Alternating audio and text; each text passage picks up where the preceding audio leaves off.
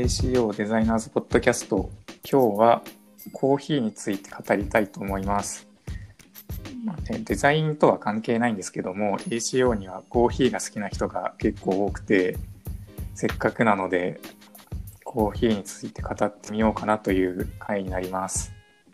で今日のメンバーは僕がいつもいる UI デザイナーの石井です。で次は小林くんじゃあ一言、はい、えっ、と、石井さんと同じ部署で UI デザイナーしてます、小林です。じゃあ長谷川くんはい、僕は、えープロジェクトディレクション部という PM とかディレクターが、えー所属している部署ので、えっ、と、まあ、PM ディレクションやってます。長谷川と申します。はいであとはノンドはい。あ私は、あの、グローバルクリエイティブのあ UX デザイナーのノンドと申します。はいよろしくお願いしますよろしくお願いしま。ますす。まあ、今日はねあの仕事じゃなくてただの雑談なのでゆるく話してもらえればいいかなと思うんですけどはい。なんかみんながコーヒーにはまったきっかけとかを最初にじゃあ話そうかなと思ってます。なんか、はい長谷川くんとかじゃあいつ頃からコーヒーにはまってたかも、僕は、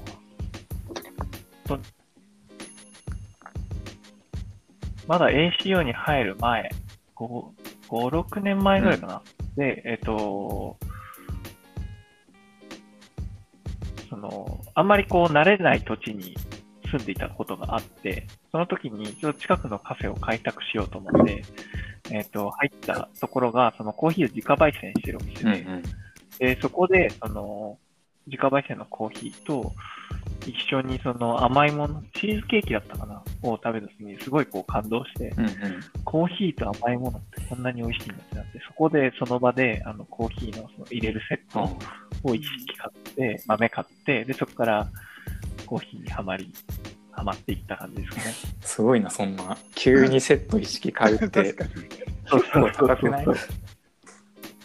うん、三あの、ドリッパーは買わず、んドリッパーと、うん。あの、なんだっけ、サーバーだけで、3000円ぐらいまあかな3000とか、うん、でなんか僕とかもコーヒーハマってるのですごいいろんな器具とかも買ってるんで多分平気で数万円は超えてるんですけどこれなんか全然実はめっちゃ高いの買ってたもん。ね。うん、でその僕が持ってるミルコマンダンテっていう手引きのミルをいつも使ってるんですけどこれがなんか3万円以上するんですよね。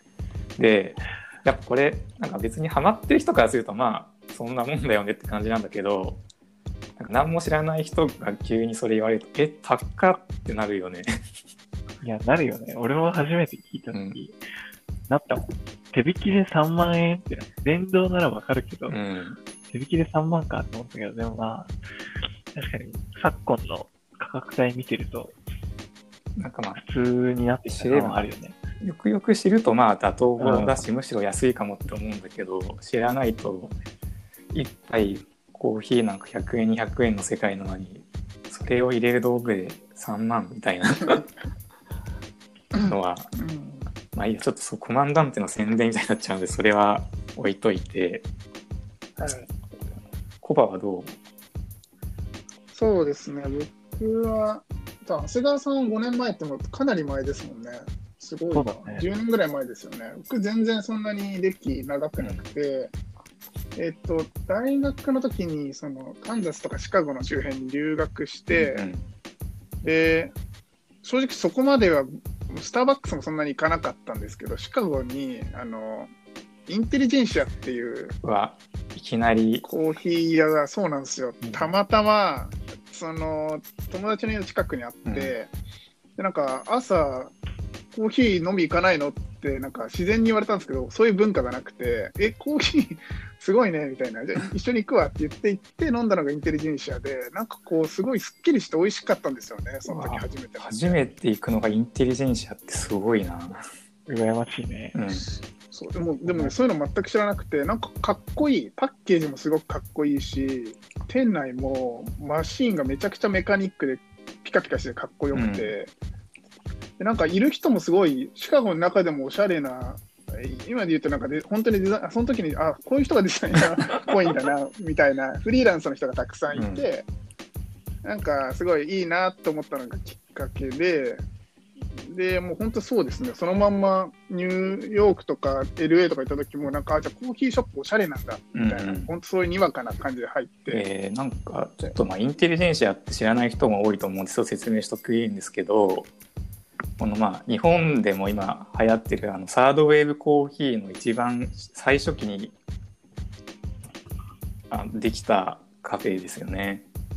まあ日本でいうとあの、ブルーボトルコーヒーが一番有名だと思うんですけどこのブルーボトルができるよりも多分10年ぐらい前にインテリジェンシアは創業していてでここら辺の時代のサードウェーブの走りになったカフェっていうのがなんかその今までのコーヒー屋さんのイメージをすごい覆してきていてなんかやっぱり古いカフェとか喫茶店ってやっぱり日本もアメリカとかヨーロッパでもなんかこう薄暗くて木目調でちょっと暗くてなんかちょっとあったかみがあるみたいなイメージでだと思うんですけどそ,、のそういうイメージをもう真逆をいくというかめちゃくちゃモダンで、なんか赤赤系じゃなくてむしろ青を使ったりとかあの金属とかのメタリックなデザインも取り入れたりとかそうしてそうそう、本当に。でそう。T, T シャツとかもね、すごいおしゃれな、なんかこう、日常で着れるものを売ってたりとか、結構、今、石井さんが説明した喫茶店文化みたいなのと全く違うんですよね。そうそう。びっくりしましたもん、そういう文化の違いも含めて、それが入りでした、ね。ま確かに日本でもブルーボトルとか本当に青とメタリックのイメージでだと思うんですけどやっぱりそれをの走りになったのがやっぱりインテリジェンシアとかこの世代のこうカフェなんですよね。なるほどね。とそう、まあ、あともちろんあのインテリアだけじゃなくてあのコーヒーの味とかもね今までのこう、うん苦苦くて、まあ、ぶっちゃけあんまり美味しくないコーヒーとはもう一線をそれは隠して人にね、個人差ありますけどね。一はい。線を隠していて、本当にフルーティーであのフルーティーだけど別に酸味もそんなに強くなく嫌な感じではなく甘みがあって香りが強くてっていうので本そうね。そう、そう、だからね、多分最初に飲みやすかったんだなって今思うと思うんですわ。うんコーヒーが嫌いな人でも結構飲めたりするよね。そう飲めちゃう。フルフそう。で、その後に、ニューヨークとかサンフランシスコとか LA とかでコーヒーこう飲んでて、安いんですよね、あっちのコーヒー、とにかく。へーびっくりする。こっちは、飲んど多分この、飲んどサンフランシスコにいたから分そうそうです。かると思うけど、なんか、あね、朝、日本だとブルーボトルって550円？うんうん。うん。だけど、サンフランシスコのコーヒーって、例えば300円とか、うん250円であのクオリティが飲めるんですそうなんだ。もうえ大きさも違いますね。そう、そうだね。へえーななんだ日本そんな高いんだね。高い。だから、あっちは本当に朝絶対みんな飲んで仕事行ったりとか、ランチもコーヒー行くけど、日本って、なんかちょっと、ソルタックもそうだけど、なんかこう、スペシャルな日に飲もうとか、うんちょっと休日に、ね、朝一杯だけ飲もうとかだけど、あっちもう2、3杯飲むから、もう文化としてコーヒーが、なんだ、ワーキング、仕事の文化としてもかなり近いし、自分のライフスタイルの中にもかなり根付いてるっていうのは、そういう価格もあるんじゃないかなと。思そう。それで結構ハマったんですね、僕は。ー、ちょっとじゃあノンドも聞いてみていい？まあ、あ実は、あの、その文化は同じと思います。まあ、あの、まあ、南アフリカで、だから、うんあの、例えば別のアフリカの国で、あの、コーヒー文化はちょっと違いますと思います。例えば、エチオピアうんのコーヒー文化はとても深い深いと思います。まあ、歴史が長い。うんうんえっ、と、なるほどね。それで、あの、あまあ、例えば、あの、ライフスタイルに対するのこと、あの、エチオピアは、あ誰でもコーヒーをがあ飲みます。まあ、子供と、あの、大人も、うんうんあの、コーヒーをああが飲みます。うんうんけど、南アフリカのイメージは、ちょっとカリフォルニアみたいです。それで、あの、なんだっけ、ああヒップスターズ、まあ、ミレニアルズ、あの、コーヒー、イケイケそうです。の人ね、ちょっと。あの、まあ、えっ、と、ニューヨークもその文化あります。まあ、ソホのコーヒーあーカルチャー。うんが、まあ、この時代、とても、あの、あーまあ、トレンドですと思います。えっ、と、それで、あの、私は、まあ、私の、あーまあ、お姉さんのおかげで、あの、コーヒーが好きです。あお姉さんは、わ私のお姉さんは、まあ、ちょっと、うん双方とカリフォルニアのカルチャー、コーヒーカルチャーです。And, um, まあ、最後には、あの、例えば、南アフリカでコーヒーは、あの、海外の、の文化も入ります。あ例えば、日本で、あの、居酒屋、まあ、あ仕事で、居酒屋はとてもあ大切な、あの、コミュニケーションのことですね。あーまあ、先輩と後輩と、まあ、会長と、そそういう、あのあー制度があります。えっ、と、けけど、あのあーみな、例えば南アフリカで、あの、もしかして、あの、ボスと、まあ、先生と、あの、と、いい話があ知りたい。あの、いつも皆様、あ、一緒にコーヒー飲みましょうか？うんそれでう、んあの、コーヒー、あの、コーヒーの内容は大切じゃない。まあ、like 材料とか。うんでも、一緒にコーヒーを飲む文化があ多い日常。うんあうん飲みに行くみたいな感じで、そうです。面カフェに行。くんだね。うんうんうん。あんまり確かに日本ってあんまそういう文化ないかもね。ないかもね、言われるとね。うん、カフェってなんか休みの日とかに行くイメージかも。そうそう、友達と行くとかはあるけど、仕事のこう合間とかにうん同僚と行くってあんまりしないね。確かに、うんそう言われると。うんえー、それはちょっと面白いなでちょっとね、あの、次が話題として、おすすめのカフェをみんな教えてほしいなと思ってて、まあ、なんかロンドンも、なんか日本でおすすめのこうカフェを知りたいってことだったので、ぜひ、わロンドンにも教えてあげたいというのも含めて、うん。でまあなんか僕はあの本当にベタというか、まあ、会社が恵比寿なのでいつも僕はあのサルタヒココーヒーで朝コーヒーを買ってから会社に行っているんだけどやっぱりサルタヒココーヒーは安定して本当に美味しいしあの店員さんがすごい優しいので、うん、おすすめですね。歯覚えてくれるよね。うん、俺も今朝買ってきたわ。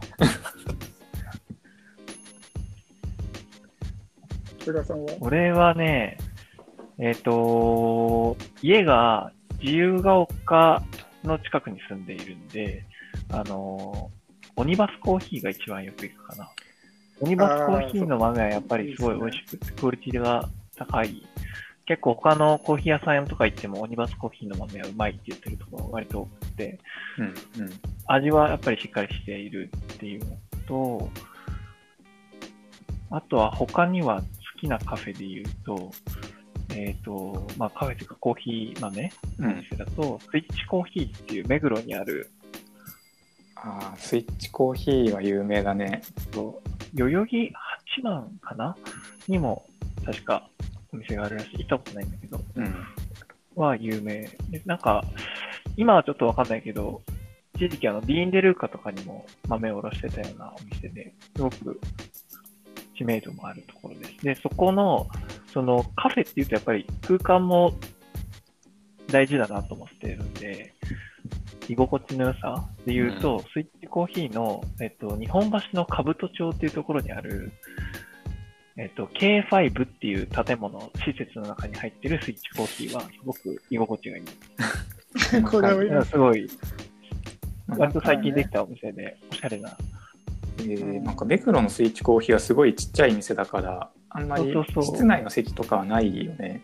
テイクアウト専門かなそう、あそこは焙煎を基本やってて、うんあの、飲食はそんなに一角で飲むみたいな、それぐらいの感じなんだけど、その K5 の方はちゃんと飲食スペースがあって、うん座って飲めるから、しかも雰囲気もいいんでおすすめです。うんあと雰囲気で言うと、まあベタだけど、フグレンの、うんえっ、と、代々木は上原じゃなめちゃくちゃ言ってきますね。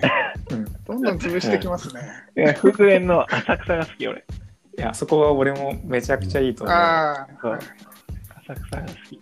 そことかごめんごめん席もすごいね。広いしおしゃれだし。なんかなんか料理とかも料理っていうか軽食も結構充実してて。そう、いいようん。ね。これはやっぱりね一番けあのグリッチコーヒーがやっぱ好きなんだけど、ああね。やっぱりグリッチコーヒーなんかや日本でスペシャルティーコーヒーといえばグリッチみたいな超王道のお店なんですけどやっぱりこうトップに君臨するだけのことはあるなっていうクオリティをずっと維持していて これは本当にすごいと思う。で最近そのグリッチでハマっている豆があって、この、なんていうんだっけ、ね、エルパライソっていう豆が、まあ、去年ぐらいから出てて、それがすごいめちゃくちゃ美味しいっていうのが、結構コーヒー好きの人の間ですごい話題になってて、えっと、うん。それがまあ今多分ネットショップでもちょうど出ていると思うんで買えるんですけど、えっとね、アナエロビックっていう結構新しい製法であの発酵させていて、あの嫌気性発酵っていうんですけど、えっと、コーヒーの豆を真空に近い状態で発酵させるっていうプロセスを経ることによってなんかフレーバーがものすごい豊かになるっていうことをやっていてなんかねもう本当にこれコーヒー豆なのっていうぐらいありえないぐらいなんかフルーティーでなんか花とかいちごみたいな香りがするんですよ。これは本当にすごいのでぜひまだ飲んだことない人は一回飲んでみてほしいなって思ってます。その後に自分の好きなコーヒーショップ言えないわ。いやいや、うん、ちなみにね、僕は、えっとね、ま、あのスプリームコーヒーっていう、はいニュージーランドのコーヒー、うんうん知って。ますかねスプリームかな？スプリームあコーコーヒーっていう、そう。えっとね、サイトとか見てもらうと、もうね、サイトから好きなんですよね。その、サイトのデザインとか。それは日本にはないの？で、あ、日本にある。あるあるあるんですよ。あ。あれだよなんかねね。、前の清澄にあった気がするんだよな。渋谷にもあるみたいですね、あの今ね。、渋谷のさ、えっと、フグレンの近くだよね。あ、そう、裏に、裏、あの、奥渋の方にあるかもしれないですね。そうそうそう、あの、代々木上原の方に歩いていく途中にある。うん。そう、そこがいいよ。僕の清澄の方行ってて、で、なんかグラフィックが結構かっこいいんですよね。なんかアイテムとか、なんかあんまりこう、作り込みすぎてない感じの、ああ、ちょっと、えーストリート感がある。るね。あ、そうですね。そうそうそう。結構ね、可愛いのと、まあ、おい普通に美味しい。僕そんなにすっごいあの 精細な味が分かるわけじゃないので、あのあ浅めのこういうスプリームみたいなのが美味しいのと、いる人が結構好きっていうので、ここが好き。で近いのだとアバウトライフもうんうんうん。好きですね。オニオニバス系列だけど、あれは専門学校近かったんで、結構なんか休み、なんか休み時間とかにパッと買いに行けて、すごい楽しかった。えー、おしゃれだな。ますね。休み時間に。アバウトライフは、コマみたいな人がいっぱいいるよね。あれ、席がないんですよね。コーナーにね。結構多分これ、もし聞いてもらえる人、聞聞く人いたら多分、ああ、アバウトライフねって絶対聞いたことあると思うんですけど、その本当椅子がなくてコーナーにめちゃくちゃおしゃれな佇まいでコーヒーテイクアウト用に作ってくれるお店ね。があって、そうそう。あのアバウトライフコーヒーは、あの、オニバスコーヒーの系列店なんだよ。そうですよね。うん。えーんど参考になった？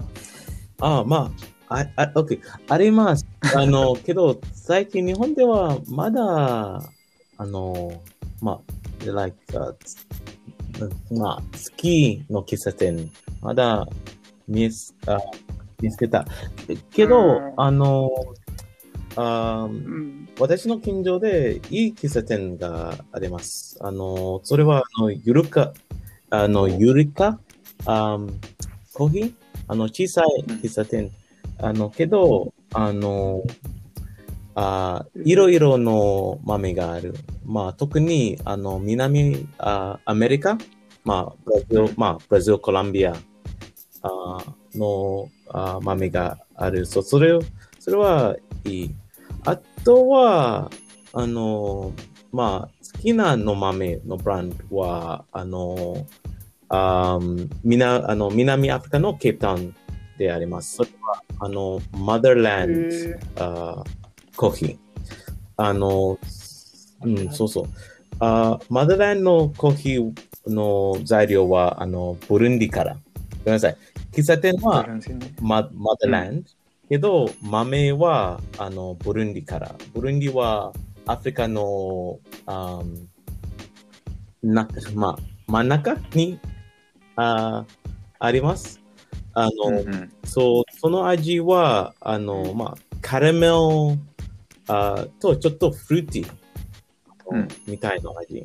そう、私はいつも、あの、国にああ帰ります。あの、そのコーヒーを、あの、あいつも買います。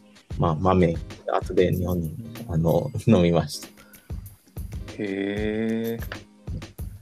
えー、いいね、これ。マザーランドコーヒー。これはぜひ南アフリカに行ったら行きたいね。まあ、えまあ、うん。いいっすね。そうです。いろいろ様々の、あの、喫茶店があります。あの、あ、最近のトレンドは、あの、コーヒートレンドは、えっと、ロイボスのお茶？皆さん知っていますか、まあ、うん。ロイボスのお茶というのは、羽から、あの、お茶。うん。うん。あの、あとは、あの、み今、あの、レッドエクスプレッソあは、あそのロイボスのお茶？でうん、そうです。だから味、コーヒーの味は赤いです。そう、理由は、あの、ロイボスのお茶とコーヒーを混ぜめる。へそれで、え。あの、こっち、こっちの、あコーヒーの、のあ色は、あの、赤いになります。あの、とてもスムーズコーヒーと思います。へえ。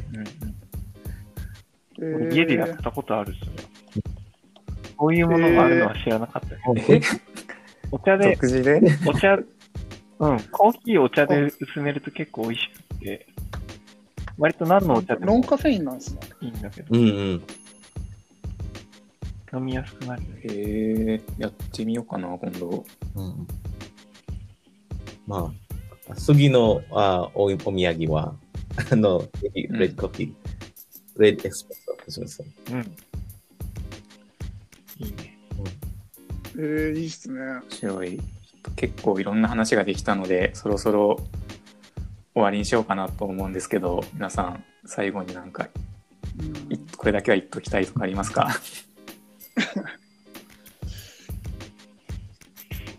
えー、そうっす。まあ、第2回ね、もううん。別の話で、確かにこのコーヒーの話結構まだまだ無限にできるかもしれない。確かに。うんでも、私は一つのことを聞きたいです。あの、おコーヒーと何の食べ物がいい、like どのバランスがいい？ケーキとサンドイッチと、うんだから日本の喫茶店はいつもそのオプションが多いと思います。うんうん。確かに。最後一言それ言ってきますはやっぱりでもね、普通にクッキーかな、好きなのは。なんか、あの、ちょっとパサパサしたクッキーとコーヒーを一緒に飲むとすごい合う。いやわかる。うん。俺は、イッシーとほぼ一緒で、やっぱ焼き菓子が合うなってすごい思うから、マフィンとかパウンドケーキがすごい一番俺の合わせは好き。なるほど。なるほど。あのね、近い。これね、ブラうウン、んうんうん。ブラウニー。あチョコレートチョコブラウンレートも合うからな。えーもうねちょっとこうんう、うわ、しつこいなって、味濃いなぐらいで、はいはい。コーヒー飲みたいですね。はい。ねじゃあ、飲んどは？あ僕はチーズケーキ。チーズケーキか。チーズケーキね。合うよね。合うんすかチーズケーキめっちゃ合う。そうなんだ。あんまりやったことないな。私のおすすめ、チーズケーキとコーヒー。え上に見できたもんね。フライングしてたもんね。じゃあ、はい。皆さんもあのコーヒーとチーズケーキとのペアリングをぜひ試してみてほしいなっていうところで、今日は終わりにしようと思います。はいはい。はありがとうございました。はいありがとうございました。ありがとうございました。